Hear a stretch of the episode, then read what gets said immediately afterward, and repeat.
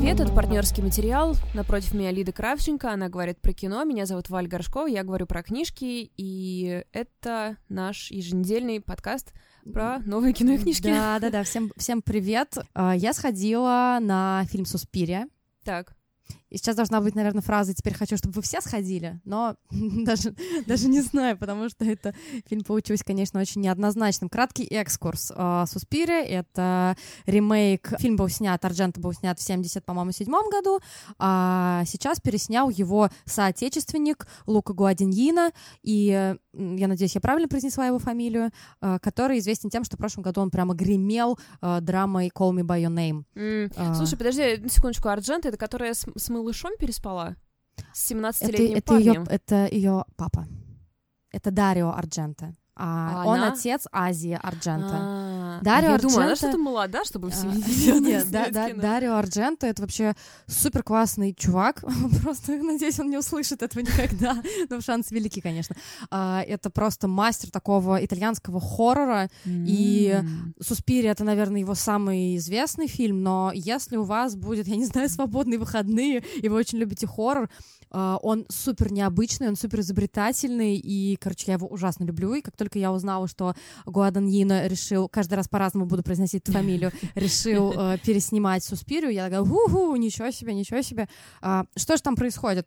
У обоих фильмов остался, наверное, общий только сюжет. Это то, что юная танцовщица, бог знает откуда, из Агая, из какого-то семейства, то ли Амиши или еще кого-то, приезжает в Берлин, чтобы стать частью известнейшей на весь мир танцевальной труппы, танцевальной школы. 77 год, Берлин, фракция Красной Армии, захват самолета, то есть происходит э, полный разброд. И на этом, наверное, общее, общее у этих фильмов заканчивается, потому что дальше это абсолютно-абсолютно разные истории. Я чуть-чуть расскажу про фильм Арджента. А, во-первых, там есть интрига. Там есть интрига, то есть девушка приходит в эту школу, там какие-то все очень странные, она танцует, ее сразу же берут туда, принимают, заставляют остаться в этой школе, и она сразу же чувствует, что здесь что-то тут не так. То есть мы должны по мере фильма догадаться, что же там не так. Он абсолютно э, абсолютно дерзко снят, то есть mm-hmm. это такие очень яркие, болезненные, насыщенные цвета. Мне кажется, все видели кадр, но просто не знают, откуда он. Это такая темная улица и красный дом. Красный, красный дом такой подсвеченный. Это вот кадр из Суспири. Наверное, очень многие видели кадр там, где девушка на синем фоне такая испуганная с ножом стоит. Такая типичная девушка из 70-х. Это тоже Суспири. То есть вот такие вот цвета очень сильно насыщенные. И фокус именно на ужасе, который там происходит, именно на сюжете со школой. То есть мы углубляемся в эту безумную женскую школу, пытаясь понять, что там происходит. Я думаю, что Гуадандина настолько увлекся тем, чтобы сделать непохожий фильм, что хм. сделал абсолютно абсолютное зеркало. Ну, то есть все то же самое, только по-другому. А. То есть, если главная героиня у Арджента будет такая вся скромная, будет хотеть жить там где-то у себя и в школу только приходить, то здесь будет Дакота Джонсон, которую мы знаем по 50 оттенков серого и тоже фильму Гуаданьина «Большой всплеск», у которой, господи, у нее в глазах написано, что она девчонка, которая добьется всего, чего хочет. Нет, на самом деле, она плохая актриса, но она мне очень нравится, потому что она суперсексуальная. Mm-hmm. Она просто, ну, вот, вот эти ее какие-то мешочки под глазами, этот дерзкий взгляд, она... Мне кажется, что она очень фактурная. И она приходит в эту школу, она сразу же а я останусь. Yeah. У меня с собой чемодан. У меня все нормально, я приду, нет никаких проблем. То есть это человек, который полностью нацелен на получение какого-то результата. То есть она сразу, у нее джекпот. Она, во-первых, попадает же сразу в эту группу. Во-вторых, она получает комнату, потому что по счастливой случайности там девочка куда-то убежала. Ну, всем понятно, что... Сбежала на самом деле, ну, да? Всем понятно, что ее там кто-нибудь убил, а, держит там или еще а, что-то такое. И третья, она сразу же еще и становится примой, получает там главную роль. Mm, и странно. в отличие, опять же, от Арджента, Гуаданьина не делает никакой интриги. Он так сразу, ну, там ведьмы. Ну, это ведьмы, ведьмы, ребята, ну, как бы все окей. И еще одно отличие — это то, что если у Арджента это цвета, как я уже говорила, которые выкрученные на максимум, то тут они как будто выкрученные на минимум. То есть они очень такие тусклые, в некоторых местах приятные, такие очень спокойные, но по большей части это тусклые цвета, которые переходят в темноту. Но это плохо? То есть как бы твоему тону я вижу, что тебе это не понравилось? Мне скорее не это не понравилось. мне скорее не понравилось то, что это выглядит как такое переигрывание. Он mm. как будто заигрался именно... Нарочито, с... в общем, все, да? Он, да, он как будто заигрался с тем, чтобы показать, вот у меня самобытный фильм, ребят. И я mm. еще, у меня будет очень много политики. То есть mm. вы все поймете, что mm. Германия 77 -го года, mm-hmm. как она выглядела и, и что там вообще было. Но... Нет, а если ты хочешь снять э, особенный фильм, почему бы тебе не снять оригинальный фильм? Ну, потому что сейчас никто не снимает оригинальные фильмы. Я, кстати, хотела бы э, посвятить этому разговору какой-нибудь из наших с тобой выпусков, потому что количество ремейков меня сначала напрягало, потом пугало, а теперь я просто даже уже не знаю, что с этим делать. Я написала моему знакомому философу, если у него какой-то, у него, у его коллег какое-то мнение по этому поводу, и мы с ним э, решили как-нибудь побеседовать, потому что это действительно же очень интересно. Давайте сделаем это тут. Yes. Так. И почему мне кажется, что этот фильм скорее неудачный, хотя лично я его посмотрела с удовольствием.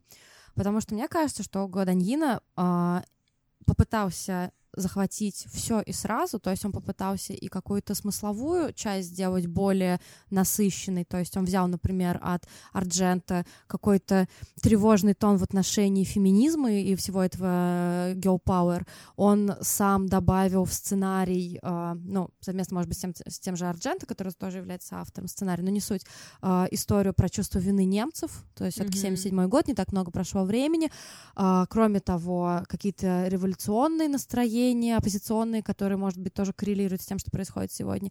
И при этом сделать это все очень красиво. Mm-hmm. И у меня, если честно, какое-то очень субъективное ощущение, что он просто не справился. Mm-hmm. То есть э, «Зови меня своим именем» — это очень хороший фильм. Почему? Потому что там есть история любви. То есть, окей, ну что, что, что такого? Это сейчас не зазорно делать серьезное кино про любовь. Ну, это, исто- это история любви, очень красивая. Тут, по сути, у него было не так много задач, как здесь. Тут он хотел наполнить классический хоррор очень большим количеством смыслов. И я все время чувствовала какое-то провисание, даже не сюжетное, а именно как будто какая-то моральная усталость mm-hmm. от э, режиссера в определенных mm-hmm. моментах чувствовать. Я понимаю, что это очень субъективно, то, что mm-hmm. я сейчас говорю, но Например, сцена с финальная сцена оргии. Просто я вот так вот заинтригую тех, кто не смотрел. Она предполагается, что я прям чуть-чуть расскажу. Предполагается, что там будет какой-то колдовской обряд, предполагается, что это будет в рамках танца, потому что зачем же нужна танцевальная школа, потому что язык танца — это ну, другой язык заклинаний. Круто. Вот, и она абсолютно сделана как-то ужасно. Ну, то есть она некрасива, она не возбуждает, потому что э, я вижу хоррор про хореографию. В некоторых моментах эта телесность, да, передается, я чувствую эту сексуальность, и это очень здорово. Но финальная сцена, она должна же быть таким вот высшей точкой. Но это выглядело странно, это выглядело немножко нелепо. Mm. Ну, то есть, ну, представь, сцена там танцующей оргии, ну что-то ну, такое, да. то есть куча голых тел каких-то там, куча там, э, не знаю, там крови, mm-hmm. там кто-то корячится, в, потому что его там, не знаю, чем-то проткнули, ну то есть пытки, все вот это. И это выглядело неубедительно и некрасиво. Mm. И мне так было от этого обидно, я хотела, чтобы это было красиво, сексуально и возбуждающе, но это выглядело довольно коряво. А, страшно было? Было, ну знаешь, даже не страшно, Uh, неприятно в некоторых моментах, да, действительно, там есть одна довольно сильная сцена, довольно долгая сцена, там, где девушка танцует, и параллельно происходит сцена экзекуции другой девушки. Mm. Попытаюсь объяснить. То есть танец одной копирует невольно другая, это какое-то, видимо, заклинание, ага. и одна вы, выворачивает руку в танце, в каком-то жесте, а у второй ее выворачивает на самом деле там хруст костей, то есть Ух. это очень сильно сделано, и вначале как-то мне уже показалось, что она чуть дольше, чем нужно идет, ага. и я думаю, так, ну какого уже, давайте завязывайте. Потом я как-то, э, на меня это произвело впечатление, я поняла, зачем такая длина, и это действительно сделано очень круто, и та телесность была передана. Но вот нет, mm-hmm. не, не в сцене кульминационной, к сожалению. Еще хотела сказать, конечно, что особенно хорош а, актер Луц Эберсдорф. Знаешь, кто это? Нет. Это Тильда Суинтон. Они сделали же супер классную штуку. Там есть якобы один главный мужской персонаж, которого играет типа неизвестный немецкий актер по имени Луц Эберсдорф. Да ладно. Да, а потом его, его искали, что-то там где, что это за актер? А он прям старичок такой хорошо загримированный, в трейлере можно Класс. увидеть. Это Тильда. Господи, и я такая, вау, что? просто Тильда Разве она не лучшая женщина из всех Она живущих? лучшая женщина, и она играет сразу три роли. Первая — это вот этого пожилого человека-психиатра, который пытается как-то спасти всех этих женщин, от как-то пытаясь отработать свою травму, потому что он не смог спасти во время Второй мировой свою жену. То есть тоже такая через него именно показана линия вот этой вины. Вины немцев, которые гражданских, разумеется.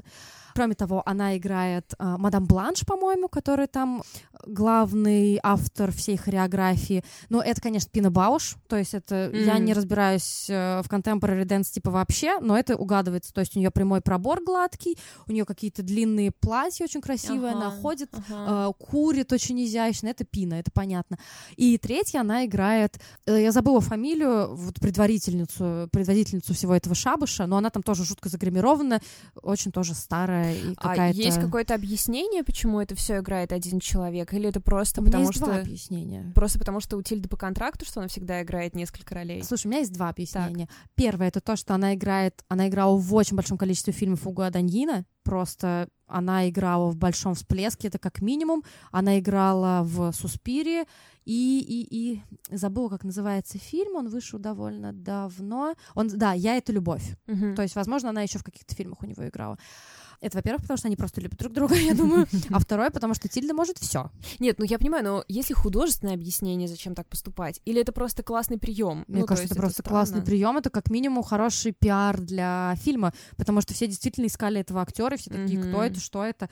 Но в результате потом выяснилось, что это Тильда, и все очень были, мне кажется, все такие, о, это Тильда, как мило, как мило. Ну, то есть, почему нет, если это Ну, мило? возможно, да. В общем, все, кто хочет как-то все равно на это сходить, я рекомендую либо до, либо после посмотреть оригинал, потому что соотнести — это классная игра. И, возможно, я ошибаюсь, и, возможно, у Гуаданьина не было задачи сделать другой фильм. Возможно, это специально такая зеркальная штука, но уж с цветами явно там как-то он... э, Привет передает. да, он явно передает привет Ардженту, потому что это абсолютно противоположный какой-то прием. Но мне почему-то как-то внутренне мне скорее понравилось. То есть, знаешь, бывает такое, ты что-то смотришь или читаешь, и ты понимаешь, что фильм-то, скорее всего, неудачный, но тебе внутренне почему-то как-то это Да, зашло. да, вот, да, вот, вот да, у меня конечно. такая, такая же история. Окей. А, Я, наверное, продолжу с книжкой, которая чуточку хотя бы заходит на магическую сторону, раз мы говорим про ведьм. Мгм. «Колечно-молечно» книга Евгении Некрасовой, которая попала во все списки в этом году точно. Не помню, получила ли она что-то, но вот мне кажется, у нее есть некоторые шансы в январе получить премию НОС, Ну она да, в ну да, шорт-листе. да. Колечно-молечно — это очень коротенькая книжка, прям вот на два захода. Э, Это история маленькой девочки, ну, там, типа, третий класс, Мгм. второй, м, у которой все очень плохо в семье, в школе, с учебой. Она очень грустная, и, в общем, она даже заподумывает о суициде на каком-то Мгм. этапе, хотя она очень маленький ребенок для этого. Но она даже, наверное, не в полной мере понимает, что, о чем именно она думает. И в какой-то момент она встречает Кикимору у себя дома. И эта Кикимора, в общем, немножко помогает ей наладить дела. Я как бы рассказываю весь сюжет, потому что, ну, э, в смысле, это не спойлер, что она налаживает Мгм. дела. Но, конечно же, там все дело вот в каких-то детальках.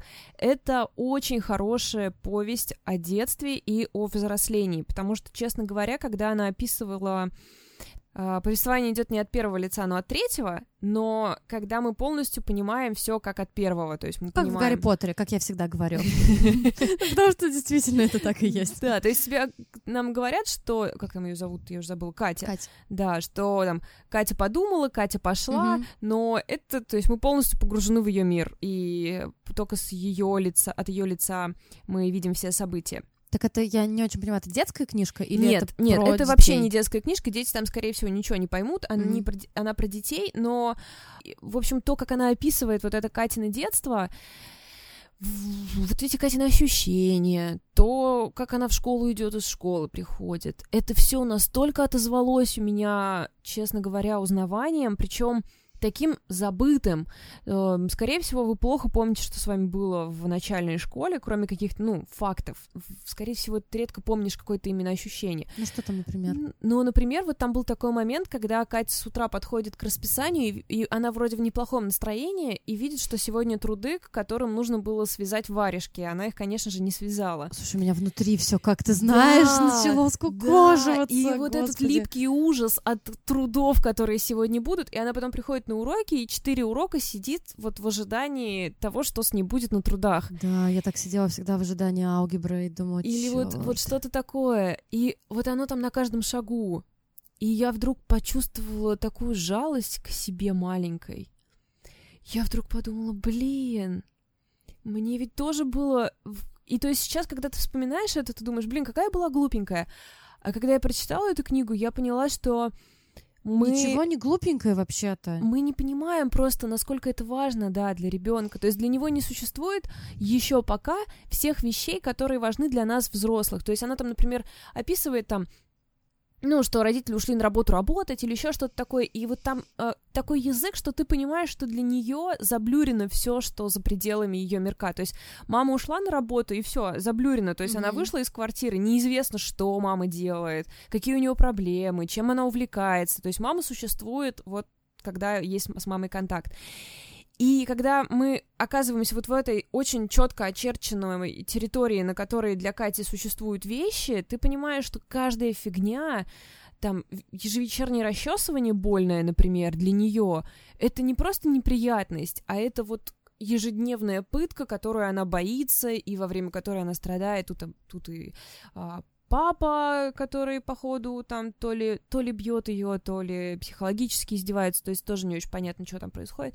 А, то есть у родителей нет на нее времени, никто ничего не понимает.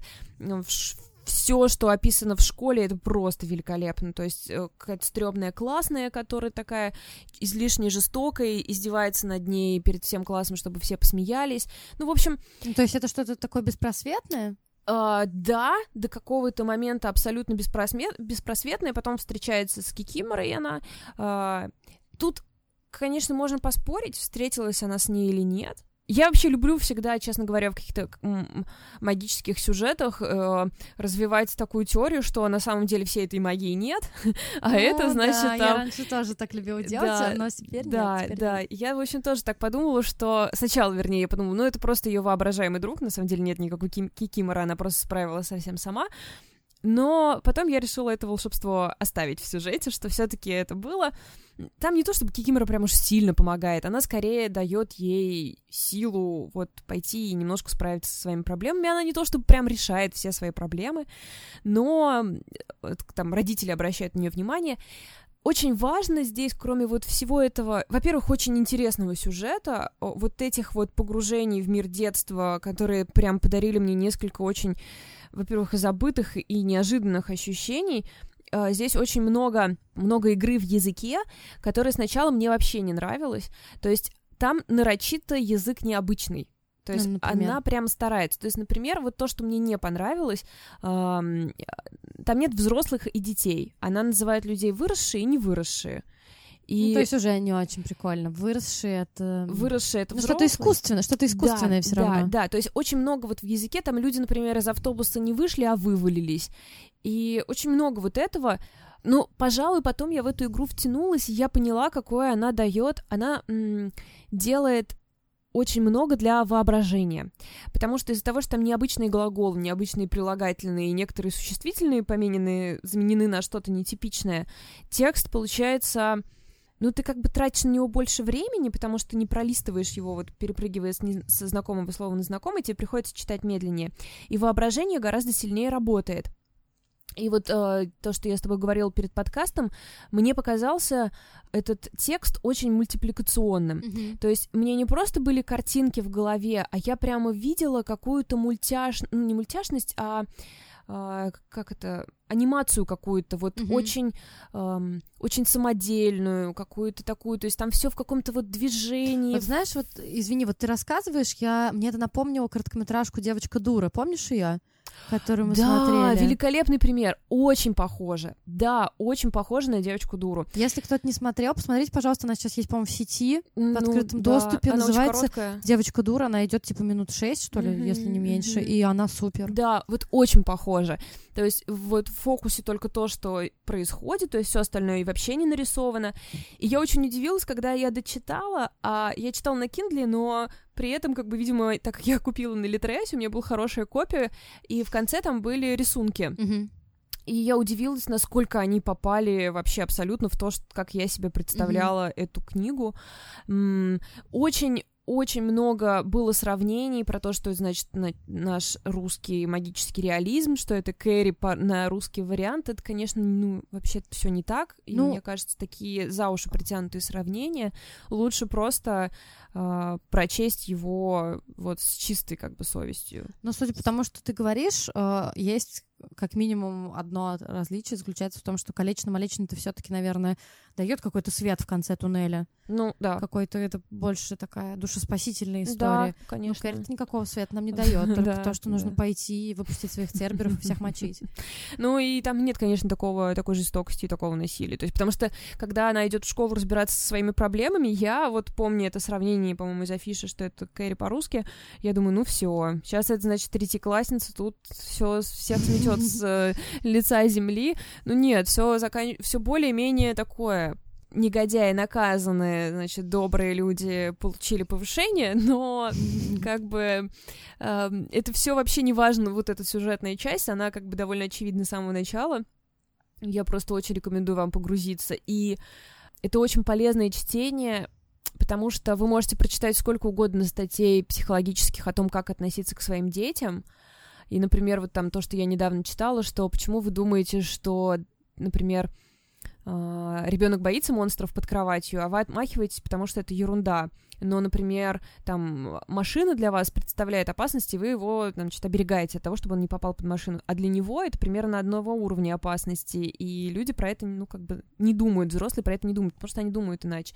И когда я вот прочитала эту книгу, у меня не, на некоторое время очень перестроилось представление о том, как ребенок видит мир, и это просто супер работа. Евгений Некрасовой просто аплодисменты мои. Да, будем надеяться, что, может быть, она получит премию НОС. Но хотя Ну, вероятность, конечно, мала, да? Мала, наверное, да. Там есть сильные конкуренты. Там, на самом деле, очень много хороших книг в списке. Я даже не уверена, кому из них больше. Я желаю победы, но... а, Сорокин там есть? А, там есть Пелевин. Пелевин, там есть сто процентов, да. Но я думаю, что для Калечины Малечины гораздо больше успех уже произошел. Она популярна у читателей, и я прочитала ее вообще, по-моему, в последних рядах среди там всяких блогеров и всего прочего, поэтому думаю, что с ней все точно будет в порядке. Тем более, что э, писательница молодая, и очень жду всех ее следующих работ. Каждый раз я стараюсь что-то выбрать, что можно посмотреть в сети, потому что некоторые не всегда Не хотят выходить из ну дома. да, не всегда хотят выходить из дома. И Абсолютно поддерживаю этих людей. я нашла фильм, который называется «Не оставляй следов», и даже больше заставила Валю его посмотреть. Валя пыталась меня заставить прочитать «Колечную-малечную», но я не заставилась. Фильм, который называется «Не оставляй следов», его сняла Дебра Граник. Вы, может быть, смотрели ее фильм «Зимняя кость». Возможно, вы смотрели, если вы устроили себе э, бинго Дженнифер Лоуренс. Я не знаю, просто пересмотреть все фильмы с ней. Я «Зимнюю кость» не смотрела, но там что-то про... Она играет какую-то девочку из неблагополучной семьи, там что-то у нее мать болеет, отец э, торгует наркотой, ну какой-то вот такой вот сюжет. И э, что можно сказать про фильм «Не оставляй следов»? А, во-первых, он довольно скучный, Мгм. в хорошем смысле, на самом деле. Потому что иногда очень... Сейчас это принято называть медитативным. Но, ребят, если что-то называют медитативным, знаете, это, скорее всего, скучное. Но я просто не отношусь к скуке как к чему-то плохому, и там, в принципе, было все, что я люблю. А, Кратко о чем? Это фильм про отца, видимо, ветерана войны с каким-то посттравматическим синдромом, который вместе со своей дочерью живет в национальном парке, насколько я поняла. Жить они там, разумеется, не могут. Они там полноценно живут в палатке, э, с котелком, вот в моем представлении просто как жить в, лесу. А, потому что они хотят быть частью общества. Потом к ним приходят рейнджеры, вынуждают их оттуда уйти, и далее они скитаются по разным местам, лишь бы не разделиться. Я очень люблю эту тему, попытка побега от общества и начиная там от фильма в диких условиях, э, дикая, только сейчас поняла, как это смешно, дикая, там, ну и, и, все прочее. И да, других фильмов с диким нет в названии. Дикая, дикая жизнь, там, Дикая к никто не убегает ниоткуда, черт. И самый близкий к «Не оставлять следов» пример — это, наверное, «Капитан Фантастик». Да, там, где я тоже вспомнила. персонаж Виг Мортенсон живет в лесу с кучей детей, и это совершенно очаровательное кино. Но это немножко разная история. Капитан Фантастик это все-таки прям сказка-сказка с такими mm-hmm. очень э, очень инди-цветами, знаете, вот этот вот розовенький, нежный, персиковый. Это такой инди 2016 Да, да, да. Фильтры в Инстаграме еще очень яркие. Да, не оставляя следов, это уже фильтры, наверное, 2017 года. Когда там, когда там зеленый такой, очень изумрудный. И, а я же много зелени, классно. Я очень это все люблю, то есть весь этот, э, весь этот лес. И а, мне показалось, что там съемка, которую я внутри себя кто я еще, конечно, киновед, но я внутри себя ее определяю как э, доверительная съемка. Это я попробую объяснить. Это когда очень приятные цвета, это когда очень мягкие переходы. Например, mm-hmm. там был такой момент, когда она ему показывает соты с пчелами, и там камера очень мягко от ее лица наезжает на ее руки, показывает этих пчел. То есть грубо говоря, фильм, который тебе приятно смотреть. Mm-hmm. То есть там все э, у тебя вообще, по сути, мне кажется, ты не испытываешь напряжения вообще, хотя да. там их пытаются разделить и все прочее. И у меня есть теория, почему? Потому что отец в этом фильме считает, что мир враждебный, что от него нужно отдалиться, отстраниться, а дочь считает, что он наоборот дружественный, потому что все, что ну, видит отец, сейчас, в том числе благодаря ему, его посттравматическому синдрому, это война, ужасы, бюрократия, люди, которым на тебя наплевать. А дочь-то, по сути, она встречается с людьми, которые в целом-то хорошие. Конечно. Эти рейнджеры, ну да, они там как-то попытались... Э, э, они их выгнали из этого леса. Но она видит, что, ну, это просто, это запрещено они им дают дом, они дают ее отцу работу, она встречает какого-то мальчика с кроликами, он приятный, он к ней хорошо относится, и дальше все люди, которых она встречает, добрые. Да, да, да. И поэтому мне кажется, что этот фильм, он все-таки от лица больше дочери показан, mm-hmm. так же, как в твоей книжке, вроде mm-hmm. от третьего лица, но мы понимаем, mm-hmm. э, кто здесь... Э, Главный чьи, рассказчик. Ну да, чьи чувства и чьи эмоции фиксирует камера. И поэтому, так как она чувствовала, что мир — это дружелюбное и безопасное место. Именно поэтому фильм тебе смотреть было приятно. Mm-hmm. Даже когда там есть какие-то кризисные моменты, ты понимал, что все будет хорошо. А тебе как вообще, как тебе фильм? Во-первых, мне было очень интересно посмотреть его, потому что он снят в Портленде, в Орегоне, куда у нас уехали mm-hmm. только что друзья, mm-hmm. и когда они там едут на канатной дороге, я такая, м-м, вот значит, что ребята теперь видят.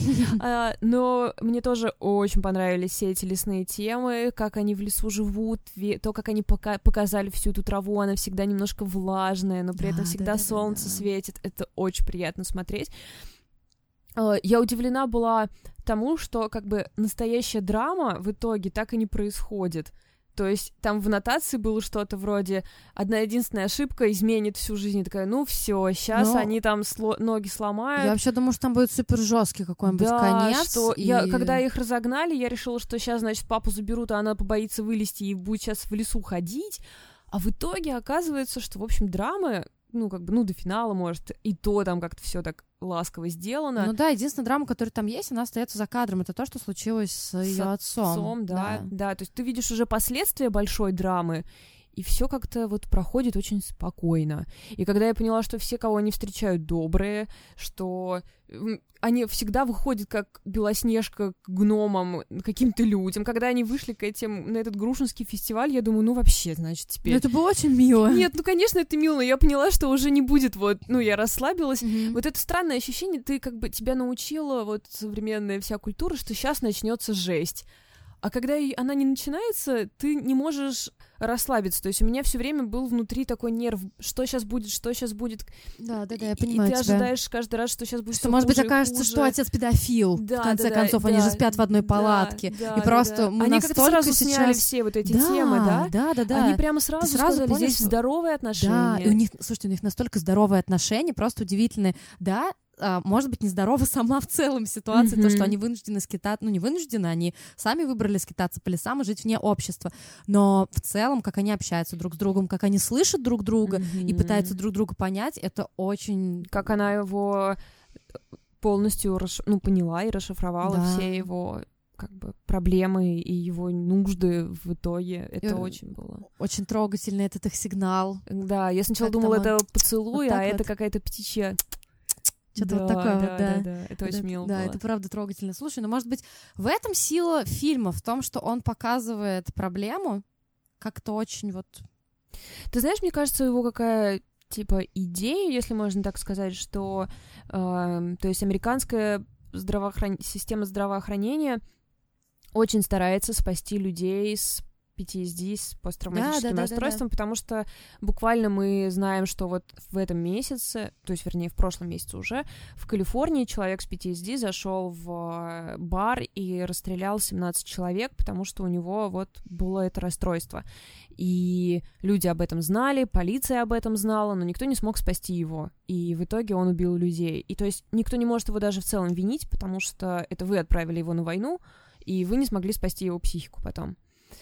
А этот фильм, он как бы показывает, что иногда человеку нужно дать какую-то свободу эту проблему решить самому, и если в его случае это уйти в лес, то, значит, пускай идет в лес, приноси ему мешок с едой раз в неделю. То есть и... пр- просто, просто, по сути, такая на примере эксплуатация к действию, что вы видите, это Да. нормальный, адекватный человек. Да. а, который сам обучает свою дочь, с которыми у него прекрасные, с которой у него прекрасные отношения.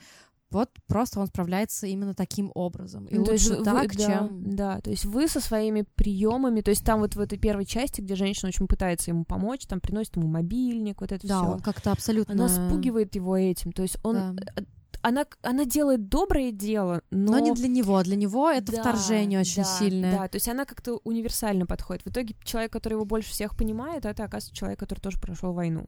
У меня есть другая претензия. Она была еще с прошлого года, когда на Оскар номинировали Леди Бёрд. Почему ее номинировали на Оскар? Почему критики так цепляются за инди-фильмы и пытаются в них найти что-то прям вот гениальное? Это, да, это хорошие фильмы, и Леди Бёрд мне очень понравилась. И «Не оставляй следов», но тоже достаточно приятный и важный фильм. Но почему настолько вот сейчас именно и на инди молятся критики? Я, как только посмотрела «Не оставляя следов», я начала смотреть э, моих любимых критиков, что они про это говорят, сначала русскоязычных. Э, Пользуясь случаем, чуть-чуть прорекламирую телеграм-канал «Парни из читальни». Я Мгм. их читаю супер давно, я их просто обожаю. И, э, и там же я нашла, в принципе, э, отличную цитату, я ее приведу. Э, Почему же при виде таких маленьких радостей у критиков отказывают тормоза, и они слова дурного не могут сказать про эти фильмы? Вот загадка. Я вполне допускаю, что тут может работать синдром золотоискателя, когда ты нашел какой-то самородок, и очень хочется поделиться с ним миром, и ты не обращаешь внимания на то, что, быть может, не так уж ярко он и блестит. И, в принципе, это, это хорошее, хорошее объяснение. То есть переоц... они слишком переоценены. Ты знаешь, я бы тут сказала по-другому. а, Они их кладут не в ту коробочку. А, Ну, то есть в коробочке инди-фильмов, что не оставляя следов, что Леди Бёрд занимают довольно высокие места. Но зачем говорить, что это какой-то прям вот шедевр? м. Зачем говорить, что Леди Бёрд это просто, ну, что-то шедевральное, что показывает э, жизнь современной девушки, как-то меняет ее под совершенно другим углом. Да нет, это просто история про девчонку. Просто история про девчонку, про ее проблемы, про ее проблемы с парнем, с мамой, с принятием себя, с принятием того, кем ты хочешь быть, с принятием своего тела, в конце концов. Это просто хорошая история. Она не какая-то смыслообразующее все-таки. М. Это не такое кино. И это не кино, которое повлияет в дальнейшем на весь кинематограф. Возможно, это на самом деле идет какая-то более сложная штука, что идет процесс, а, как это сказать, леги- легитимизации инди-фильмов, что они могут теперь стоять в, э, могут вставать в один ряд с такими гигантами, э, в которых было Мгм. вложено много денег. Ну, и то есть, такое, типа, но- не важно, сколько вы вложили, важен результат. да, но Ну, надо это ли логично. это? Нужен, но нужен ли этот процесс? Ну, как бы, понимаешь, когда Оскар дают Титанику, я понимаю, почему ему дали Оскар. Потому что он, э, в первую очередь, с технической точки зрения меняет кинематограф. Ну, как всегда, Кэмерон просто гений, готов на него молиться. И если хоть кто-то скажет дурное слово про «Аватар», я просто нажалась своей маме, и она вам покажет. Она любит «Аватар». И, то есть, тут понятно, почему этот фильм должен остаться во всей истории. То есть давайте, про- простите, это просто тема, о которой я готова вечно говорить. Давайте вспомним, зачем вообще существует Оскар. Как мне кажется, для того, чтобы показать, этот фильм уже современная классика. Он должен войти в историю. И это можно отнести к тому же самому Титанику. Это же, ну, извините, Ну, можно да, относиться к нему по-разному, но, но когда номинируют Леди Бёрд, я не понимаю, почему это новая классика, ну вот такая, которая должна...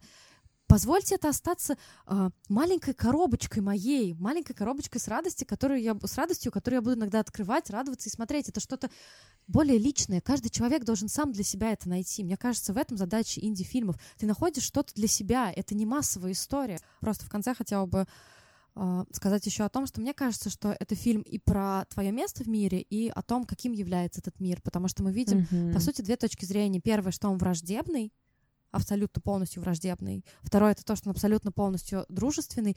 И, наверное, это фильм все-таки о том, что мир может быть разный, что это не обязательно какое-то зло, которое хочет како- какое-то плохое зло тебе сделать. И это не обязательно абсолютно френдли. И ну, мне, мне так показалось, Нет, я что просто, просто показать, что фильм разный, э, что мир разный. Поэтому мне кажется, что тут просто какая-то, может быть, главный месседж это о том, что, ну, как бы, как бы это супер банально не звучало, о том, что нужно принимать себя в этом разном мире, он т- таким, какой он есть, и все прочее. Просто рубрика «Философский разговор» с Лидией Кравченко, Валентиной Горшковой. Всегда заканчивается тем, что ко мне приходит э, сообщение, и этот попадает в эфир. Я хочу рассказать про... У меня еще в загашнике три книжки, но про одну я очень быстро скажу. Это книга называется «Посмотрите на меня. Тайная история Лизы Дьяконовой». Ее написал Павел Басинский. Эту книгу очень многие включали во всякие разные списки, поэтому она оказалась у меня в списке чтения. Это а, история дневников Лизы Дьяконовой, которая первая русская феминистка, там что-либо еще. Она очень рано умерла, и э, после нее остался дневник, который был очень популярен. В общем, Я Ли- насколько, насколько, я насколько понимаю, Басинский, он вообще больше по каким-то биографическим штукам. Да, идет, эта книга, собственно, должна была бы, по идее, быть ее то ли биографией, то ли чем. И если вы читаете аннотацию к этой книге, то вы видите, что в ней рассказывают, что Лиза Дьяконова должна была стать первой русской феминисткой, но не успела, потому что в возрасте, там, по-моему, 25 лет она умерла при загадочных обстоятельствах. Ее нашли в горах, абсолютно голую, вся ее одежда была сложена в мешочек рядом, и из всех повреждений у нее были только сломаны ноги. Странная история, конечно. И, собственно, в аннотации дается намек, что вот сейчас мы разберемся, чего с ней случилось. И ты такой думаешь, Да, «О, слушай, даже я уже завелась. типа чего? Первая русская феминистка не доехала до феминистического движения и умерла голая в горах? Что же там произошло? И в первой же главе господин Басинский говорит, ну, мы не знаем, что произошло, но это и не важно. Подлец, смысле, Я это такая, не важно, типа, чего? верни мои 350 рублей. Абсолютно. И дальше я эту книгу не дочитала, но, в общем, ты не собираюсь, и я, конечно, понимаю, что критиковать что-то, пока ты не дочитал, это странно, но раз уж у нас тут дружеский подкаст э, за кофе, я думаю, что я имею право взять это в, в обзор. И, то есть, мало того, что мы, значит, от главной загадки открещиваемся в самом начале, а, дальше он начинает читать ее дневник и комментировать его. И... Что за херню ты тут написала? Ты чё, Да. какая ты То есть феминистка? Ты знаешь, он... Нет, он, знаешь, как, например, это делает? Э, Например, Лиза человеком была верующим, но не слишком. Далее цитата из ее дневника, ну, грубо говоря, я верующая, но не слишком. То есть мы сами А он поняли. такой, да, а он дальше говорит, как вы видите, она верующая, но не слишком. То есть, если вот утрировать все, что написано, и зачем это нужно, я вообще не понимаю. Стиль у его текста очень странный. Там масса риторических вопросов, которые, знаете, такие типа с шуточкой. Или, а, и, и Лиза подумала, что она станет врачом, но не стала. Точка. Новый абзац. Ох. И типа, короче, оно вот такой текст у него, он очень такой старательный, как будто это какое-то изложение непонятное. В общем, я абсолютно не понимаю, зачем эта книга нужна, если, по сути, это пересказ ее дневника, тогда как ее дневник уже выпущен, то есть это существует книжка, и ее биография существует. И Ну, что нам добавляет эта книга, я не знаю. Вот я сейчас смотрю комментарий Юзефович по поводу этой книги. Ну, она говорит, что вот он якобы реконструирует одновременно и эпоху, и внутренний мир своей героини. Тебе показалось, что это существует? М, Maybe тогда получается, что то, что вот там есть какие-то исторические справки, это вот реконструкция эпохи, но и внутренний мир, то есть это, знаете, ну, это излишнее действие, в общем. То есть если ты читаешь дневник, тебе видны, виден ее внутренний мир, тебе не нужен никакой этот анализ очень поверхностный. То есть если она там девочка еще пишет этот свой дневник, он действительно очень красиво, ну, как красиво написан, ну, он талантливо написан, mm-hmm. даже для маленькой девочки, это совершенно очевидно по ее дневнику. Когда там она э, пишет... Э, там, о своих переживаниях в связи со смертью отца, они вполне самодостаточные, и его банальные, очевидные выводы из этого текста э, не добавляют ему совершенно ничего. Mm-hmm. Короче, если эта история вас интересует, то, наверное, есть смысл прочесть сам дневник Диаконовой, какие-то ее идеи, если интересуют, но, наверное, в общем-то, тоже. Было бы классно понять, почему она умерла голая в горах, но, видимо, этого не произойдет. Что же мы сейчас будем разбирать, какую книгу? Как мы все помним, а, Валя Горшкова в прошлый раз, и в прошлый раз тоже что-то такое было, говорила, сколько можно книг про иммигрантов? Нет, ребят, я завязываю, я завязываю с этим дерьмом. Так вот, пока еще здесь эта книга Валя о чем? Это история четырех друзей. Которые что? Эмигрировали из России в Америку. Старая добрая Валя. Пожалуйста, расскажи нам, что там происходит. хорошо. Я попала в ловушку моей привычки не читать аннотации и ничего об авторе до того, как открыть книгу, и поэтому на неделе русских книг а, я прочитала книгу Лары Вапнер, Вапняр, наверное, правильно. Она полячка? Она русская. А. То есть это она ехала из Советского Союза. Ну окей, пускай будет Лара Вапняр. Вапняр звучит хорошо, в принципе. Да? Да. Вот, эта книга Лары Вапняр называется «Пока еще здесь». История четырех друзей, мигрантов из России, которые пытаются построить свою жизнь в Америке. Сейчас, если вы вообще читаете что-то про литературу, каких-нибудь блогеров или чего, вы видите, что эта книга одна из лидеров там в списках на нонфикшене.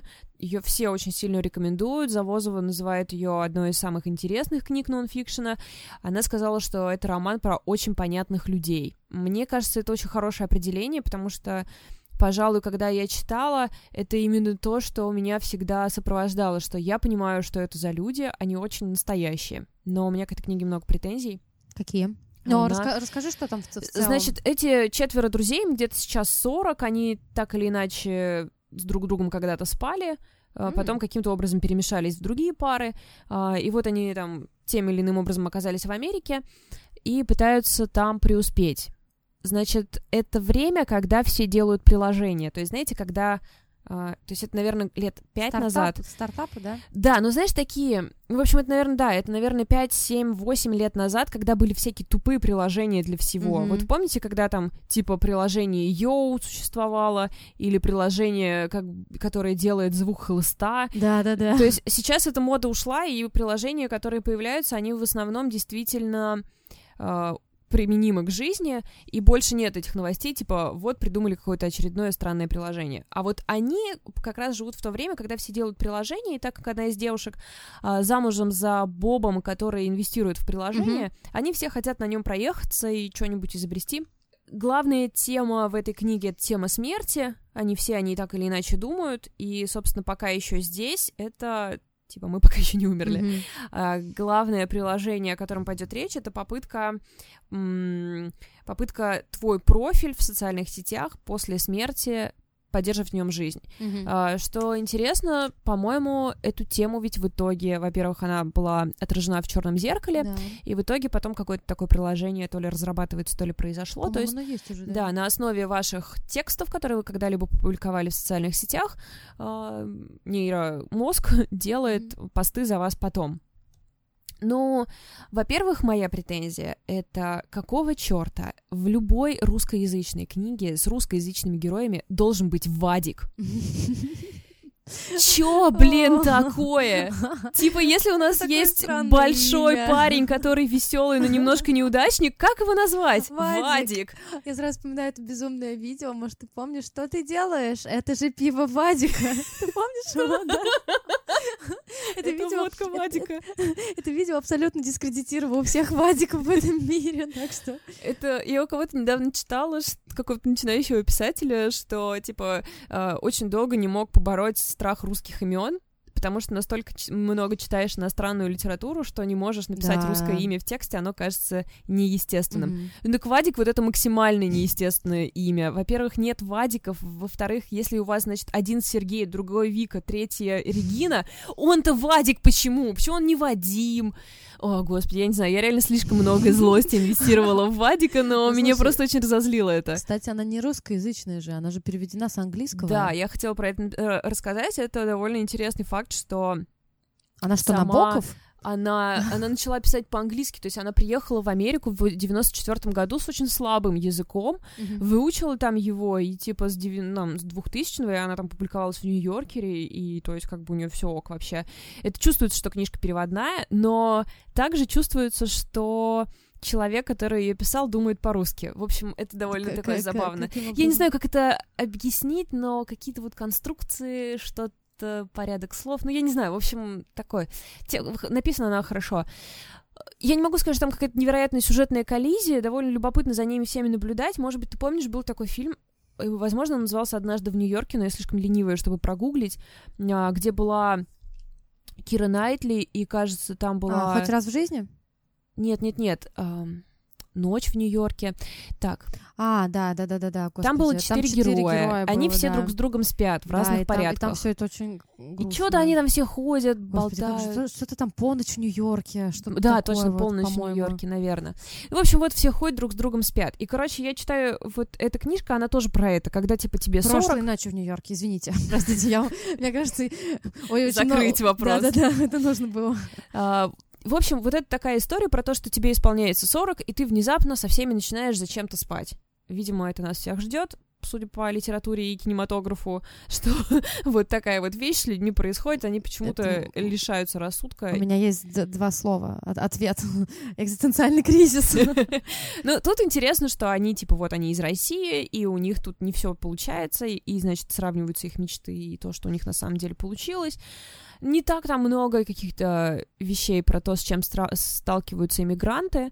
Довольно-таки мягко все это сделано. И, в общем, я не могу сказать, что я осталась в восторге. Я с интересом ее прочитала, они все меня раздражали, но... Это хорошее чувство. Они раздражали меня правильно, да, то есть это они меня раздражали, потому что они были очень правильно написаны. Все эти герои, они действительно очень понятные люди, это прям очень точная формулировка.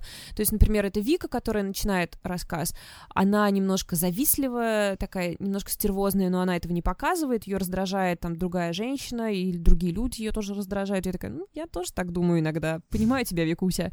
Вадик этот, не, не пойми чего. Просто я представляю, как ты читаешь читала, каждый раз про себя говорю, Вадик, прости, господи. Да-да-да. Этот, значит, у нее муж Сергей, который а, предполагается, что он гений, но у которого ничего не получается. Ну, в общем, тебя не было таких эмоций по поводу того, что э, почему она выбрала тему стартапов? Да, мне тоже это показалось. Это всегда вот, так неловко. Это всегда так неловко. Вообще все. Вот интересно, почему? Все романы, которые пытаются схватить современные тенденции, они выглядят нелепо. Я не понимаю, с чем это связано. Там внутри встроенных переписка в общем чате, мне от нее побежали мурашки неловкости по коже, потому что э, там это какой-то смайлик они поставили, и прям вот это, я не знаю почему, это должно оставаться в нашем смартфоне, когда это выходит на страницу. А вот непонятно почему. Я не понимаю, почему это происходит. Потому что такое... это сложно имитировать? Может быть, действительно какая-то искусственность чувствуется. То есть каждый раз, когда они описывают идею приложения, я думаю, блин, вы что, мудаки? Вы же понимаете, что это полная чушь, это никогда не сработает, это не идея. Или там, например, они описывают может, она просто не шарит приложение? Я не знаю, но мне кажется, это довольно сложно не шарить. То есть они все не шарят. Это очень легкий путь, мы потому все что... не шарим, господи. Да, ну в смысле, из них разработчик там только Вадик. А, а все остальные, они такие же такие же любители, как и мы, в общем-то. И типа вот они думают, что они сейчас придумают приложение и разбогатеют. Это даже сама вот эта идея меня раздражала, потому что это Соу 2000 десятый год. Сейчас мы, значит, все придумаем приложуху и будем новыми Цукербергами. То есть, возможно, здесь дело в том, что книжка написана и книжка выпущена это там, ну, минимум год, а скорее всего больше, потом переведена на русский, то есть, скорее всего, 4 года прошло, и все, мы сейчас живем в таком времени, что вещи четырехлетней давности кажутся нам старьем. А, ну, Ну, вот а такие вот инновационные. Просто вопрос о том, что почему у нас вызывает это такое отторжение, даже если нам кажется это старьем. Не знаю. Ну, то есть мы же Раздражение какое-то, да? Ну Ведь вот, да, вот как причём- вот Пелевина последнего то же самое. просто... Я, я читала с такой, не знаю, ла- ладонь у моего лба была просто вообще постоянно. Ну, потому что... э, Ну, да. Ну, это интересно, кстати. Интересно подумать, почему попытки вот действительно ухватить какие-то тенденции кажутся очень стыдными какими-то. Мгм, мгм. Я еще у Лары Вапняр прочитала рассказ. Он называется Влюбленный Владимир. Он находит. Владимир? Да. И он в снобе, и это ужасно. Ты что, про Путина? Да. Да ты что, да ладно? Она фантазирует, то есть там, конечно же, этого не написано, но это молодой будущий сотрудник КГБ Владимир влюбляется в девушку. Это стыдно. Это такое фу, просто ужас. Какой-то бедный язык нелепый. И эта история совершенно дурацкая. Этот Владимир, который узнав... Ну, то есть, типа, узнаваемый наш, собственно, Владимир, но это, типа, какой-то 17-летний парень. Слушай, по этому поводу, вот мы с тобой общались до записи, а, мы обсуждали с Валей Дудя, а, с Михалковым последнего, и мы обсуждали, почему за Дудя неловко. Ну, то есть вот понятно, что по идее вот а, должно же быть неловко за Михалкова, да? А мне вот лично больше было неловко за Дудя. И мы пришли, э, мы пришли с Валей к выводу, потому что Дудь задавал какие-то вот вопросы, которые, по идее, каждый из нас хотел бы задать. Вроде было бы прикольно спросить у Михалкова, что там он, как он дружит с Путиным, но мы изначально все знаем ответ. Ну да. И, И тут- что это не будет честный ответ, да, скорее что, всего. что это не будет честно. И тут вот э, в случае с этим, э, это рассказ, да? Да. С этим рассказом какая-то такая же история. Ну, было бы прикольно пофантазировать, а что там, если... И мы знаем, что, ну, ничего из этого прикольного не получится. Ну, Ну, да. то есть а, история может быть сама по себе классной, вне зависимости от того, там, кто Да, там Путин да, или кто-то да. другой. То есть, зач- я- да, совершенно загадочно, зачем делать это, именно. Это какие-то соблазны самые, самые поверхностные, Да, самого первого очень, уровня. очень, то есть очень. очень, Мгм, э, не очень глубоко. Кроме того, возможно, мне очень не копнула она. понравилось, знаешь что? Что это очень комплиментарный для него роман, о, рассказ, Мгм. и то есть там он предстает как бы очень там Ну, может, он ей нравится просто. благородным, и, ну, то есть как, как рассказ, если не понимать, что это Путин, то, типа, окей, это довольно милый, там, милая какая-то история, условно милая история, хотя очень условно, но я не помню, когда и где я это читала, но я уверена, что вы тоже знакомы с историей знакомства Владимира Путина и его жены. И что-то там было такое про то, что то ли он заставил ее как-то три часа его ждать на морозе, чтобы проверить. Он ее заставил? Да, вот я помню, была какая-то такая вот история, что он, значит, назначил ей свидание и опоздал на три часа. Зря и она- что тут и она вот его дождалась. И, возможно, у меня, конечно, такое получилось, что я же, я же читала, что вообще-то он не так хорошо себя ведет на свиданиях, как вы себе тут описываете. В общем, ну, в общем, мне кажется, это очень излишняя история фантазировать, какое там у тебя у президента было первое свидание. Не знаю, зачем это делать. Неважно, как вы относитесь к президенту, это просто очень нелепо фантазировать про людей, которые на самом деле существуют. Я подхвачу, пожалуй, тему Путина. Так, я что-то не вижу тут у тебя в списке. На самом деле, через неделю, 6, 6 декабря, а, стартует Art Dog Fest, фестиваль документального кино современного российского в Питере и в Москве. И если вы вдруг будете в этот момент в Москве или в Питере, если там еще есть билеты, то обязательно сходите хотя бы на несколько сеансов. На сеансе, на сайте сеанса есть э, хороший гид о том, что там смотреть, и особенно они выделяют фильм э, «Свидетели Путина», который закроет фестиваль э, 12 декабря. А, Снял этот фильм Манский, Виталий Манский. Если вы что-то про него слышали, то, скорее всего, связано с его фильмом про Северную Корею. Это совершенно А, да, в лучах «Солнце». солнца, в лучах солнца он называется, да? Да, А, очень крутой я до сих фильм. пор, я до сих пор вообще понять не могу, как он ее снял, вот эту вот документалку о жизни восьмилетней жительницы Северной Кореи, и почему у него просто не отобрали эту пленку, не сожгли, не- там не заперли его. Но они не поняли, что из этого материала можно смонтировать то, что он смонтировал. Я не смотрела фильм «Свидетели Путина», я прям чуть-чуть про него расскажу, то есть э, на основе других текстов, Ага. которые я прочитала. Фильм показан с момента отставки Ельцина с 31 декабря 99 года по выборы 2000 года. М. Манский его снимал, потому что он входил в команду тех, кто снимал предвыборную кампанию Путина, поэтому у него был а, максимальный, максимальный доступ вообще То есть это снято по его событиям. каким-то собственным материалам еще с тех лет? Да. Ничего себе, он на них посидел немножко. Да. И поэтому это, это очень такой фильм ожидаемый. И если вот кто-то будет... По-моему, это в Москве будет показываться 12 декабря, если я ничего не путаю. Да-да-да, в Москве. Ну, в, в Риге вот его уже показали. Если кто-то будет в Москве, пожалуйста, обязательно сходите и расскажите потом. Мне кажется, что это очень-очень важный фильм с учетом того, что особенно Манский настолько крут. Если Да. нет, то просто посмотрите «В лучах солнца». Он есть в сети, и это что-то очень-очень крутое. Причем это ведь интересно, есть, значит, слушай, это очень интересно, если он был в предвыборном штабе Путина, но мы помним, когда он получал награду за в лучах солнца, что он сказал, что многие спрашивают меня, похожи мы на Корею, на Северную Корею или нет, и я говорю, что пока еще нет, но только пока. То есть, очевидно, его взгляд, ну, его взгляды понятны. Интересно будет посмотреть, как Манский снимает это сейчас Да, со своими монтирует, нынешними да, взглядами, да, да, да. как он это монтирует. Те съемки, которые он сделал, когда у него были такие взгляды, это Мгм. супер интересно. Я Мгм. очень надеюсь еще потом почитать всякие его интервью про это. Да, я очень надеюсь, что он появится на сайте Art Dog Fest, может быть, там или А на... там есть что-то онлайн показывают? А вот я сейчас про это расскажу. А, Может быть, за какие-то деньги это можно будет где-то посмотреть. А, На сайте Art Dog Fest сейчас а, очень много фильмов есть бесплатных. Круто. И там будет зрительское голосование. Вы можете сейчас уже зайти, просто вбить Art Dog Media, зайти в раздел Art Dog сеть 2018 и проголосовать за фильм, который вам понравится. А, Срочно вообще бегите смотреть, это очень круто. Я вообще... Сейчас у меня есть два направления, в которые я очень эм, э, очень пы- Насматриваешь? п- да, пытаюсь насмотреть это все. Оба направления у меня абсолютно... э, Там одни белые пятна. Первое — это документальное кино, второе — это анимация. И документальным кино у меня как-то получше, потому что у меня больше получается там смотреть, потому что э, сейчас все-таки больше к нему доступа. М. С анимацией мне очень сложно, потому что ее нужно искать по отдельным личностям. То есть по, э, по отдельным аниматорам, по отдельным каким-то группам. Но к анимации я очень надеюсь, что мы вернемся В следующем году? В следующем, нет, на самом деле в следующем году, и у меня уже есть какие-то наработки. А, так вот, и тут очень много действительно классных фильмов. Я успела посмотреть э, сериал для смартфона с Игоря про 1968 год. Это я ничего вообще не буду говорить, это просто это очень классно. А, Я успела посмотреть фильм а, Романа Супера и Катерины Гордеевой «Театральное дело» про Серебренникова. Мгм.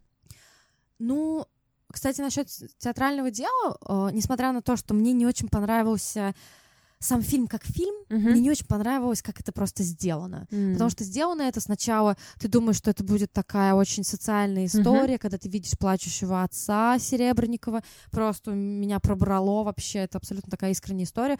Потом начинается закадровый голос, такой вот, знаешь, очень бодрый, как А. будто какая-то вот передача. Потом начинаются какие-то сноски, и потом это как будто это какая-то передача в стиле BBC. Ну, в общем, ну, стилизация странная, я это не поняла. Но это нужно всем посмотреть просто обязательно. С- К ситуации э, можно относиться по-разному, можно относиться по-разному к делу седьмой студии, но хотя бы с одной стороны знать, что происходит, мы обязаны. Я напомню, что э, с, по-моему, с августа прошлого года, да, Серебренников сидит э, Мгм. под домашним арестом. Мне понравилось, как квартире. кто-то тут был, когда недавно опять очередное заседание, кто-то написал в Телеграме, что Серебренников в зале суда редактирует сценарий, а тебя что отвлекает от того, чтобы писать сегодня? Да, да, да. Он же там смонтировал фильм. э, Серебренникова же арестовали во время съемок. Да. Лето. То есть они даже еще не точно, досняли. досняли. Ну, в общем, это, это надо посмотреть, чтобы хотя бы быть в курсе. Ну и в целом очень много классных тем здесь. То есть из того, что может быть интересного, это фильм э, о Березовском, это фильм о футбольных болельщиках, это фильм о хрони... Вот есть, например, хроника российских выборов в одном чате в Телеграме. В общем, какой- Это ведь все только русское кино. да, да, да, Класс, конечно, класс. это отечественное документальное кино. И пользуясь случаем, если кто-то хочет разобраться в документальном кино, если кто-то, как я, начинает свой, да, свой путь в погружение, я очень советую вам сайт э, платформы Пилигрим. Это такой проект, на котором бесплатно публикуются отечественные, размещаются отечественные фильмы. Желательно, конечно, их поддерживать. Там есть кнопочка «Поддержать проект», и можно любую сумму, которую вы считаете нужным, перевести э, создателям. И там есть очень много и игровых фильмов, и больше все-таки документальных. И если вы там найдете графу «Школа документального кино» Каила Угарова и Марины Разбежкиной, там вообще кучу всего самого классного. Мы с Валей, когда были на сессии в школе культурной журналистики, посмотрели там несколько фильмов, и это супер классно. Да. Я очень хочу, чтобы документалистика развивалась, и потому что, ну, это же мне, на меня, по крайней мере, это производит гораздо более острое впечатление mm. сейчас документальное кино. Ну просто потому что вот эта вот строчка, это даже круче, чем строчка по реальным событиям. Да. Это и есть реальные конечно, события. Конечно. Понятно, что это, конечно, не реальность, ну ничего не может быть реальностью, э, кроме реальности. Великий цитат великих женщин. Но, тем не менее, это гораздо более близко, гораздо более близкая история. А там будет, э, будет какая-то премьера Расторгуева? Там будет премьера Расторгуева именно в офлайн программе если я ничего не путаю. Mm-hmm. Ну, то есть что-то там да, пойдет, там да, пока, покажу, покажут работа? фильм, который, по-моему, 360 минут он идет.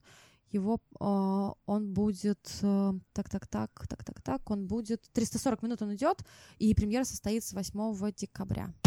Последняя книжка, которую я на этой неделе прочитала, не до конца еще правда, но тут уже и так все понятно, это нон-фикшн, я вообще его давно-давно не читала, и, возможно, с этим связано мое невероятное э, впечатление от книги «Максимальный репост» Борислава Козловского, э, потому что, типа, он мне рассказывает очень много новых вещей, э, и если бы я читала больше нонфикшена, может быть, я бы не так, конечно, возбудилась, но я должна сказать, что это просто потрясающе.